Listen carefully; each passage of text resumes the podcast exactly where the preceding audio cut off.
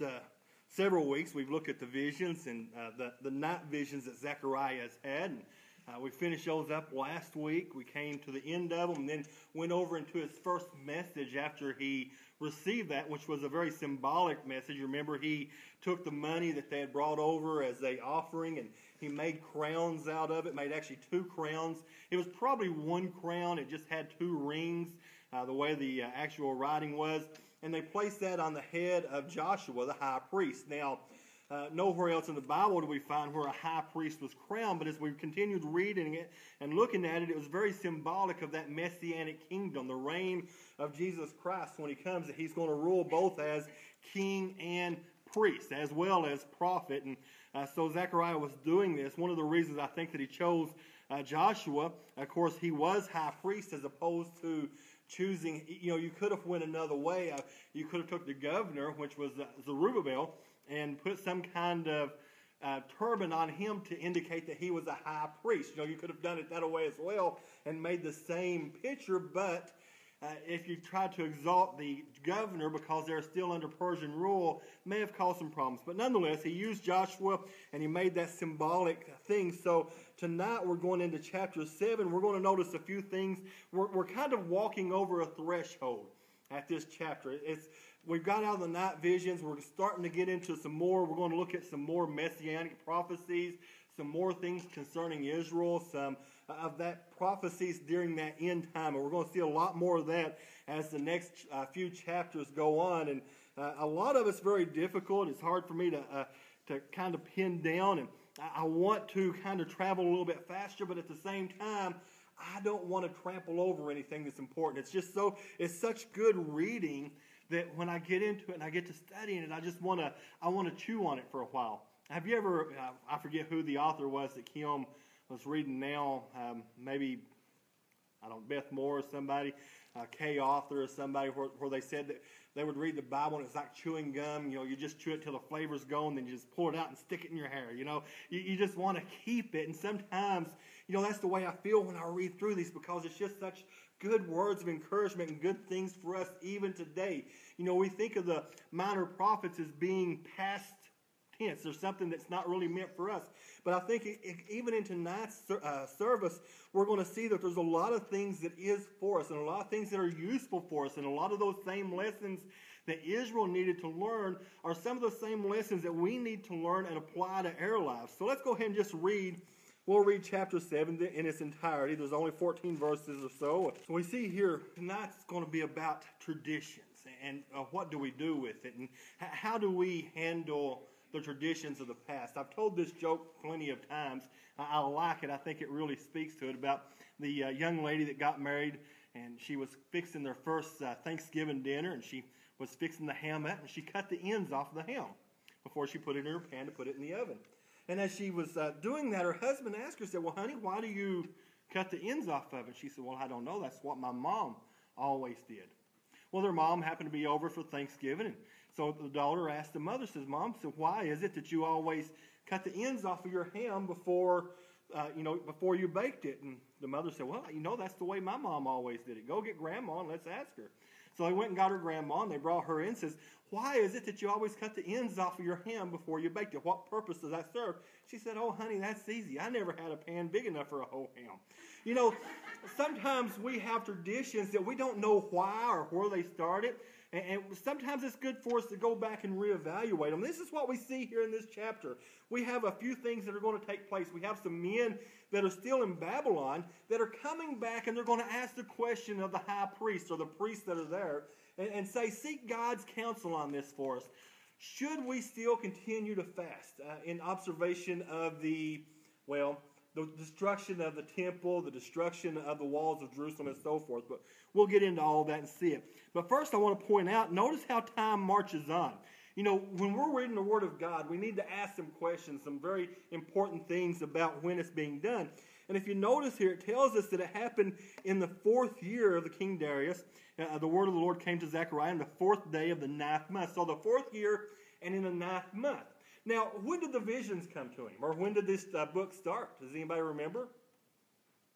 Turn over to chapter 1 and you'll notice it happened in the second year of the of the uh, Darius the king. So basically two years has passed since this happened. You know, I've been thinking about this a lot of times, you know, and, and it's the second year, the sixth month, and now starting at the seventh chapter, it's the fourth year and the nine months. So basically, two years have passed uh, between these two events. And I've been thinking a lot about how we are in our lives and the benefit that we have as far as having the completed Word of God, but at the same time, how sometimes that can be a little bit hard for us. It can be hard for us to look at it because we all want the great events to happen in our life, don't we? We, we want to see the uh, pillar of fire. We want to see the burning bush. We want to see God roll back the Red Sea. We want to see those great monumental events that took place, that place in the lives of saints and even in our lives. We want to have those high moments, those days to where we really see God move. We really see Him act. But really, at the same time, how much of their information do we have? You know, uh, I'm sure that during the two years that we have no record of here, that Zechariah got up every morning. He went out and he preached, he prophesied, he tried to encourage the building of the wall. He did his daily routine. He tried to do what he was supposed to do. Even though we don't have the record of those events, that time just marches on. Time uh, kept on going, and he was still doing those little things that needs to be done. You know, we often say at our house, or my mother, I talked about Brother Ray the other day, that uh, sometimes we do those things that nobody notices until they don't get done. And then when they don't get done, everybody notices it. You know, sometimes we just have to do those simple little things and keep on going. You know, when we take the life of Moses and we look at Moses, we have, we, well, we have recorded of his death. Deuteronomy chapter 34 and verse 7 uh, tells us that he was 120 years old when he died. We have the record of his birth. We see when he was placed in the basket and he was put into the Nile River, and the Pharaoh's daughter came and she found him and she put him out. And then we have these little bits of information throughout his life. We have the burning bush experience. We have when he went to Pharaoh and he said, Let my people go. He threw his staff down and turned to a snake, or when all the plagues came, or when he led the nation of Israel across the Red Sea, or when he walked up onto the Mount Sinai and the, the glory of God shone round about him. He came down, his face was shining like noonday sun. We see these events happen in his lives when they come up against him and he speaks to them, and then the ground opens up and swallows part of them. And, and you see all these things happen. But yet, if we look at the Word of God, how much information do we really have about the life of Moses? Just a few pages, a couple chapters, a you know three or four uh, books here at the beginning, just you know a quarter inch of a two inch Bible that we can read about things that surrounded the life of Moses, and most of that, if we broke it up, would just be a handful of days. The reason I say that is Moses lived 120 years. There was a lot of days that we don't have anything recorded about. There was a lot of those days to where he just went up the hill, when he walked around in a circle, when he picked up his staff, put on his shoes, put on his robes, and just led the nation around. There was days that he didn't hear from God. There was days that he just got up and had to do what needed to be done for that day. We need to be like Moses in that. We need to just get up and do what needs to be done on those days. Not every day is going to be worthy of recording in the scripture for Moses. Not every day in our life is going to be worthy of sitting and writing down great events on a chart and saying, This is what happened this day. Yeah, I, think it was all a fable, but you know what happened on July the 4th, 1776 in King George's journal?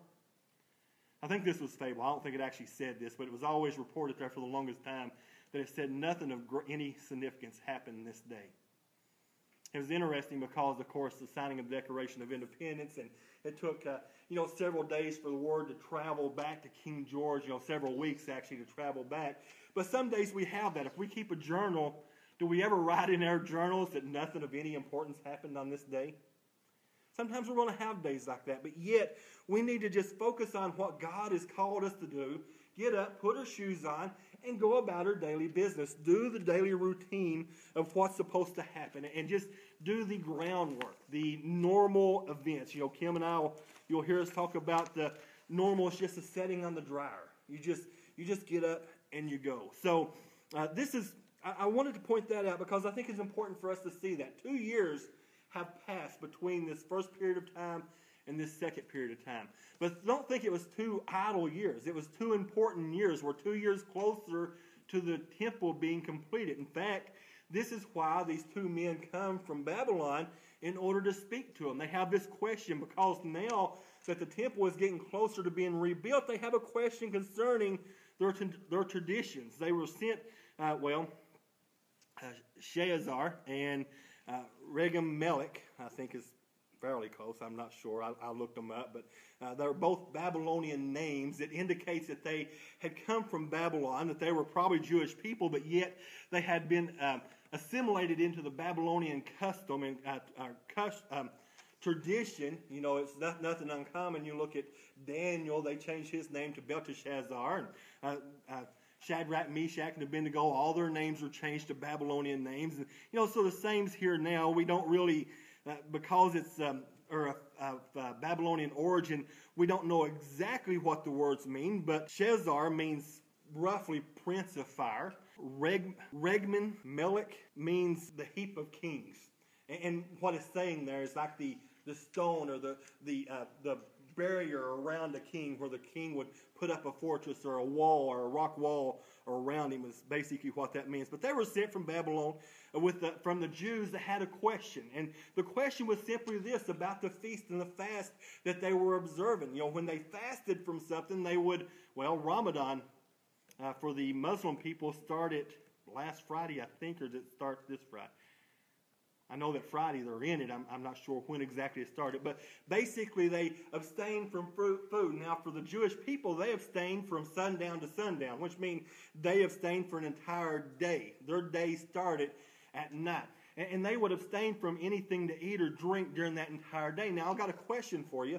I know a couple of you in here know this. How many fasts were prescribed under the law of Moses? Under the original law, how many times was the nation of Israel as a whole required to fast one time. Under the law of Moses, there was only required to fast one time, and that was uh, because that was there in the Day of Atonement. Uh, that was that was the only time that by the law they were required to fast. Now they could fast any time by themselves or as individuals they could prescribe their own fast, but yet uh, they were uh, that was the only time that they were supposed to. You know, traditions can be useful. We're going to see here where some of these other traditions of fast. You're right. There was four other fasts that were prescribed by the elders, by their traditions, and we'll look at those in just a second. But they can be useful, they can be beneficial to us sometimes, but they can sometimes draw us away. I asked Brother David a question that a Facebook, uh, Brother Scott Borland asked the other night, and uh, I was just kind of curious about it. The tradition of altar calls. Is there any biblical evidence for to support an altar call? And when you get to thinking about it, it's a little bit hard to call because, well, for one, they didn't have churches like we have. They didn't have the building like we have. A lot of their church services took places at homes. You know, there was church buildings later on in the new church. I mean, uh, John had a church in Ephesus, and uh, we find the, the surroundings of that and some different things. But yet, it was a very different thing. But the tradition of altar call is it is there biblical reason for it? And as I was reading through some of the responses, and as I talked to Brother David about it, you know, I think that, you know, when we read in the book of Revelation, verse 22 and 17, it says, um, and, and the Spirit and the bride say, Come, and let him that hears say, Come, and let him that is athirst come, and whosoever will, let him take of the water of life freely. You know, so you have this invitation of coming. You find this invitation throughout the entire New Testament. Isaiah chapter 1, verse 18 says, Come, let us reason together, saith the Lord. Though your sins be as scarlet, they shall be white as snow. So, even though there's no place that specifically says have an altar call, it is still a very good practice, and we, we have reason for doing that. Now, do you have to go to the altar? Is there anything about that? No. Is it saying that, the, that we need to get rid of it? No, I think it's basically a, a pretty good tradition as long as we remember that it's about coming to God, not about some religious duty that we're supposed to do. Some people get caught up in the whole religious idea, but yet, uh, you know, we need to be very cautious about the landmarks or the traditions that we easily throw away. You know, because the Word of God speaks about that as well. Uh, Proverbs 22 and 28 uh, says, Remove not the ancient landmarks which thy fathers have set. Again, in Proverbs 23 and verse 10, it tells us, Remove not thy old landmarks. When you look at this in context, it's talking about the stones that were brought across the Red Sea and they were set up as a memorial unto the future generations about God, or the crossing of the Jordan where they set up the stones there as well.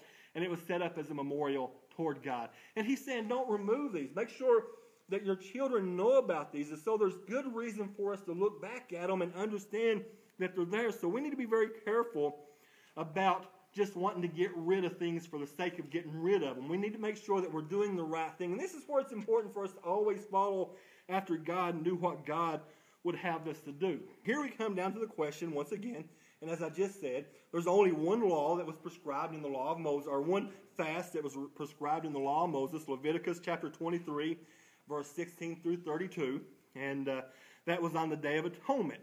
But the tradition produced four other fasts. And as he went through them here, and we'll go through them real quick, I think I left them in your outline because I thought it might, you might want to have those written down. So the, the purpose of the fast were to commemorate the destruction, the siege, or uh, Babylonian taking Israel captive. So in the 10th month, they had a fast that was to be in memorial to when Babylon started to siege Jerusalem.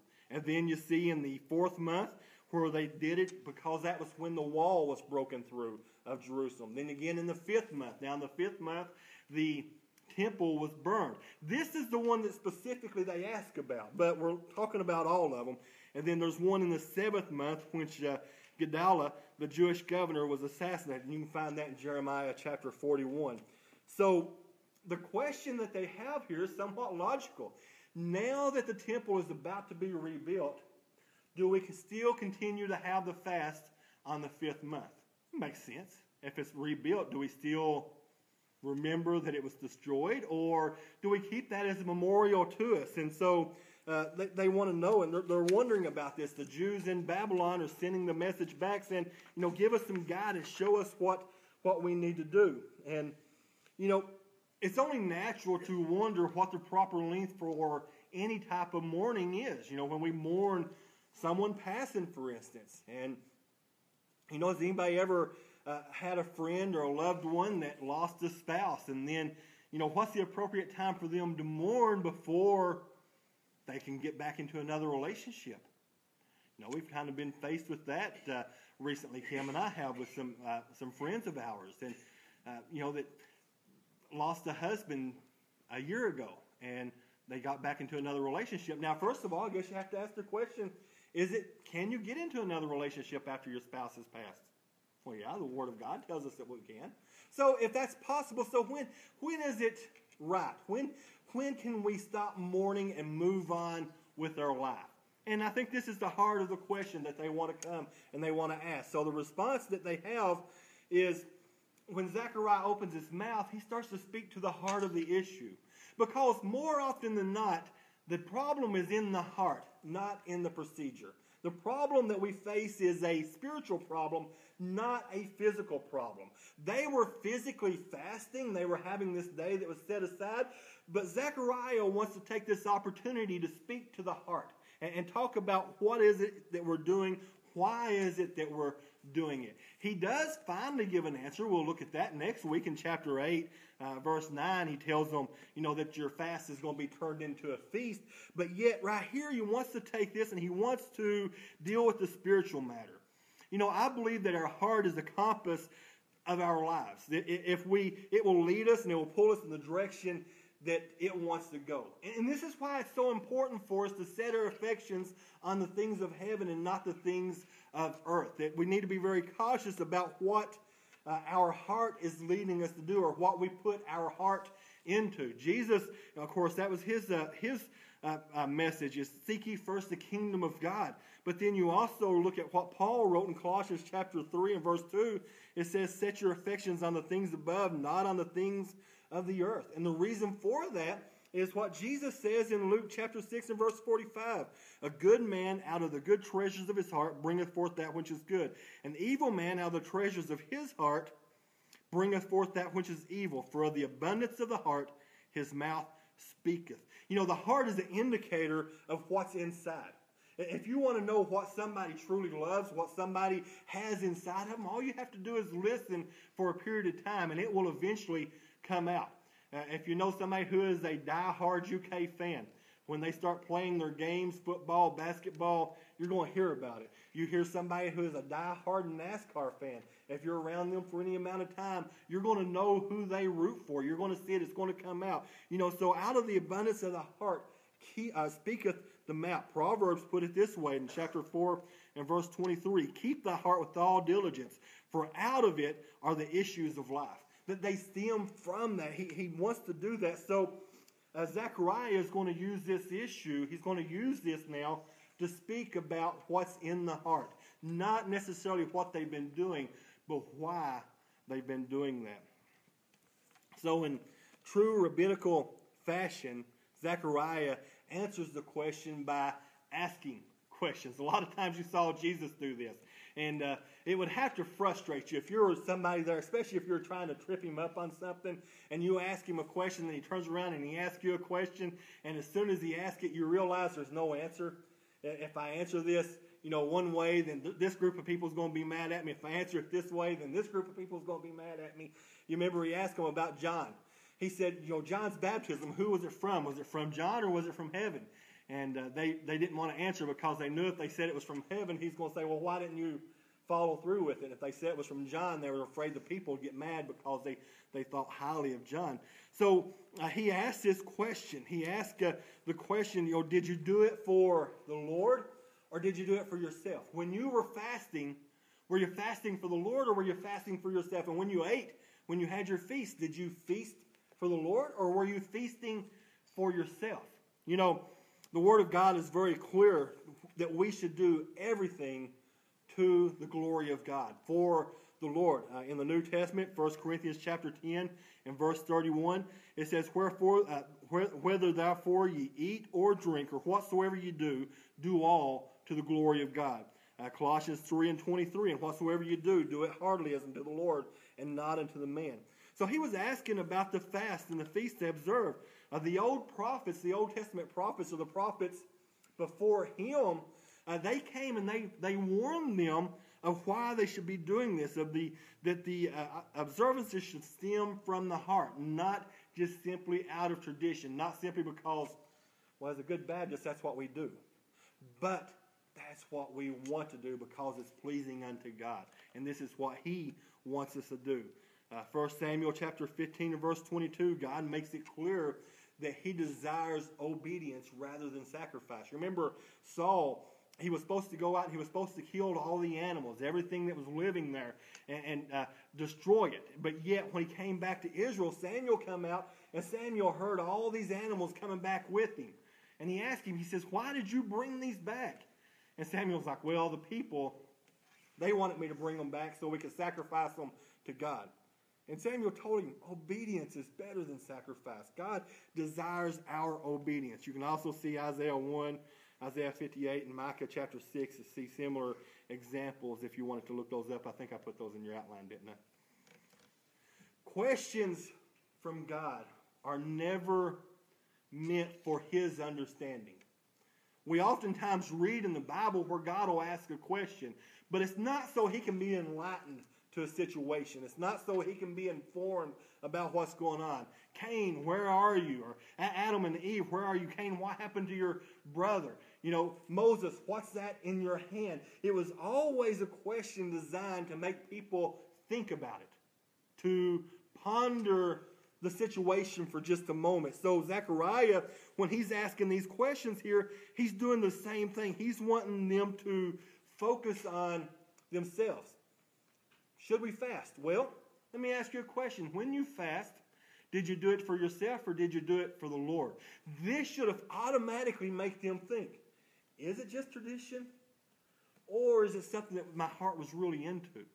Am I just doing it because we were always told that's what we have to do? Or was I being obedient to God in doing those things? You know, like I said, everything should be for the glory of God. And the answer is going to come in, in chapter 8.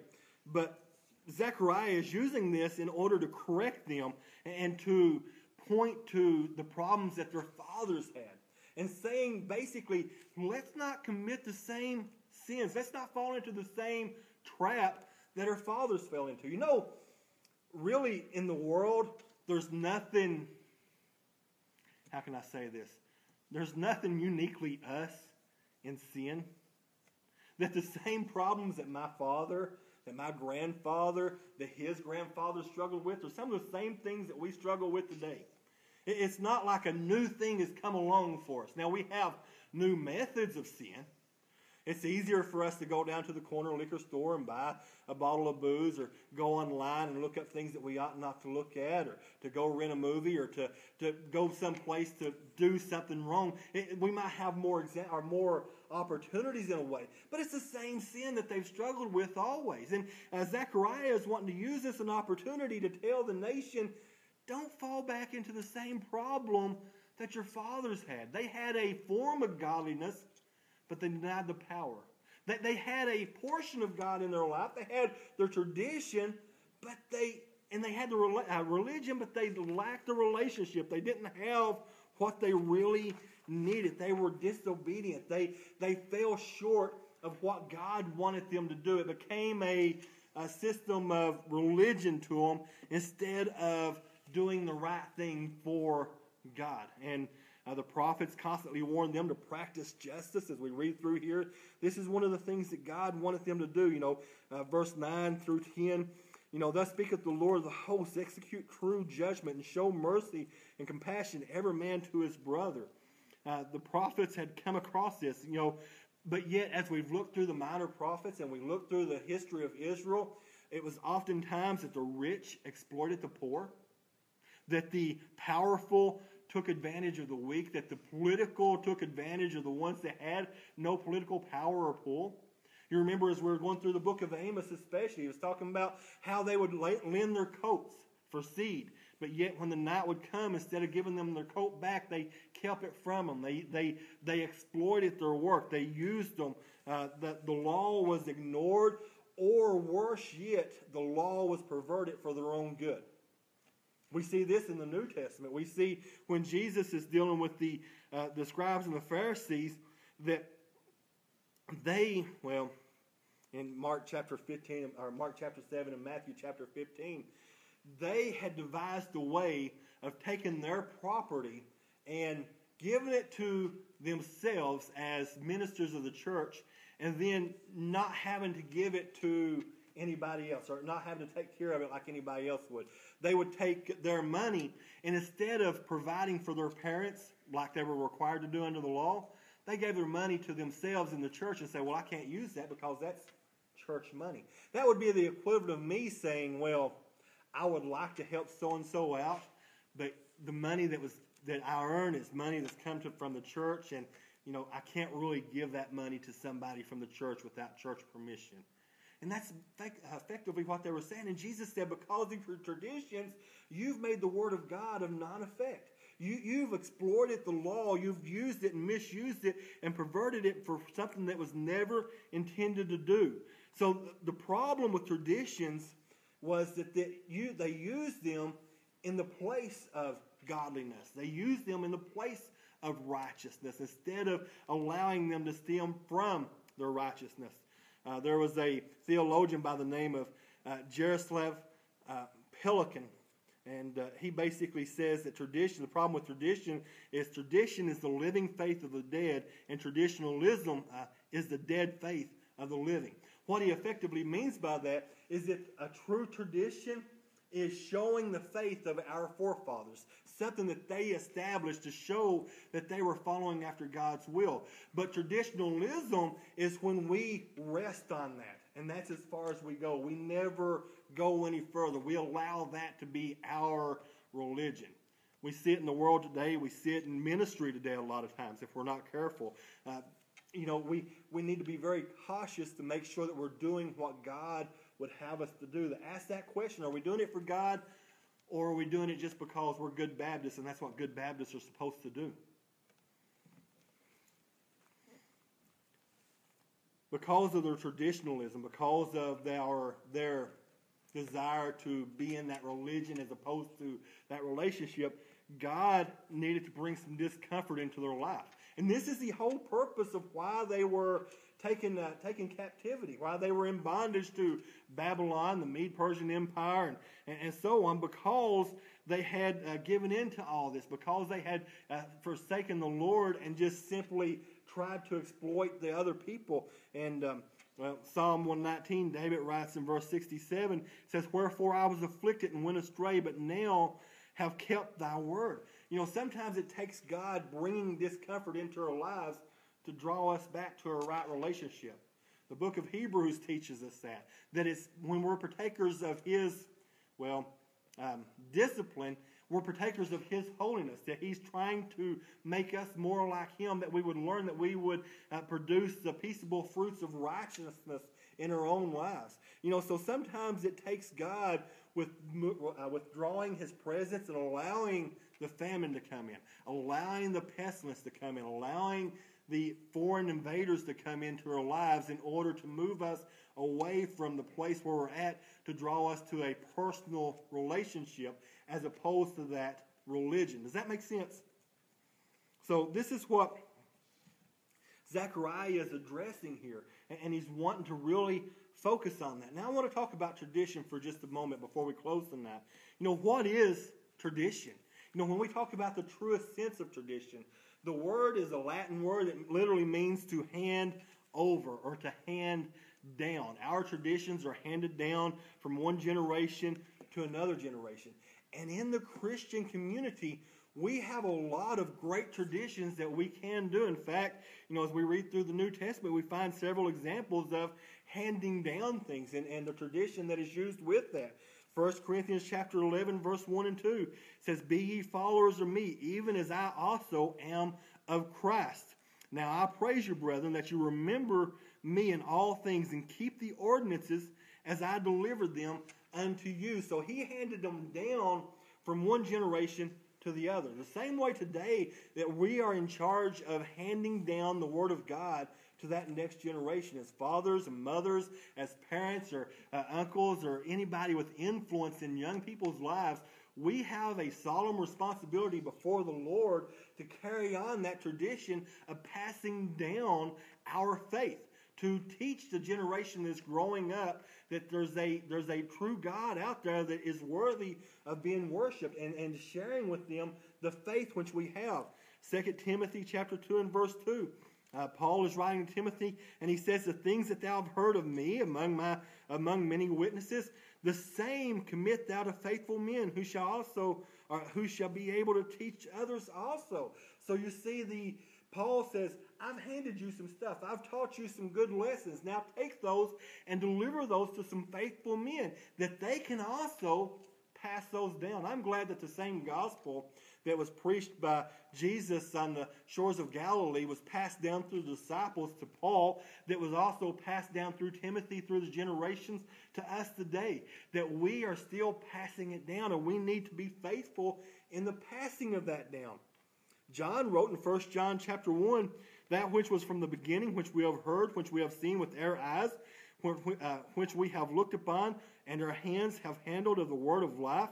For the life was manifested, and we have seen it, and bear witness and show unto you the eternal life, which was with the Father, and was manifested unto us. That which we have seen and heard declare we unto you, that ye also have fellowship with us, and truly our fellowship is with the Father and with his Son, Jesus Christ. And he's saying the same thing here. That which we have heard, we've passed it down to you. We, we want to continue this tradition of the gospel.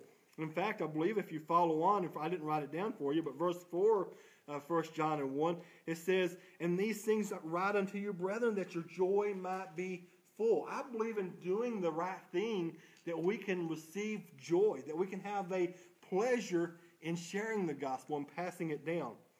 Jude wrote in verse 3 that he wanted to write, write about common salvation, but it was needful for him to write to exhort them to earnestly contend for the faith that was delivered unto them.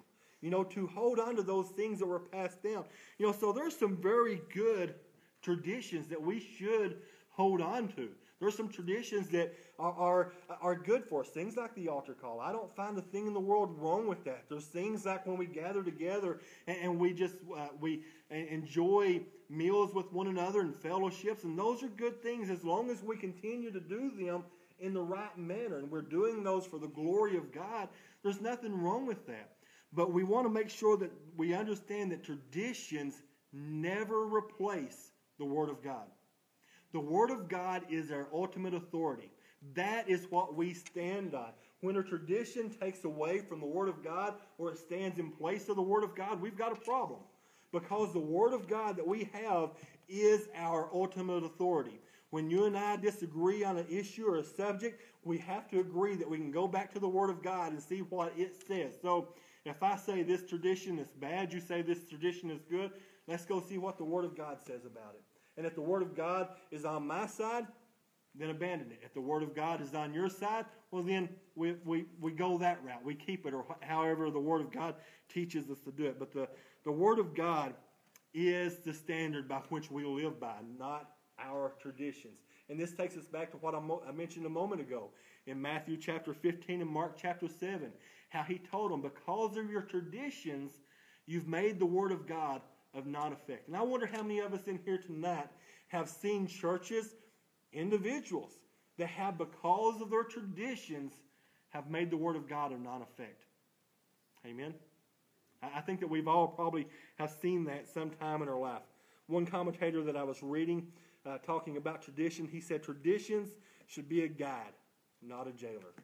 It should be something that helps lead us into the ways of Christ, never to confine us and keep us separated from the things that he went on to do he went on to say, the same commentator went on to say it was easier for man to have a religion of habits than to have a religion of the heart.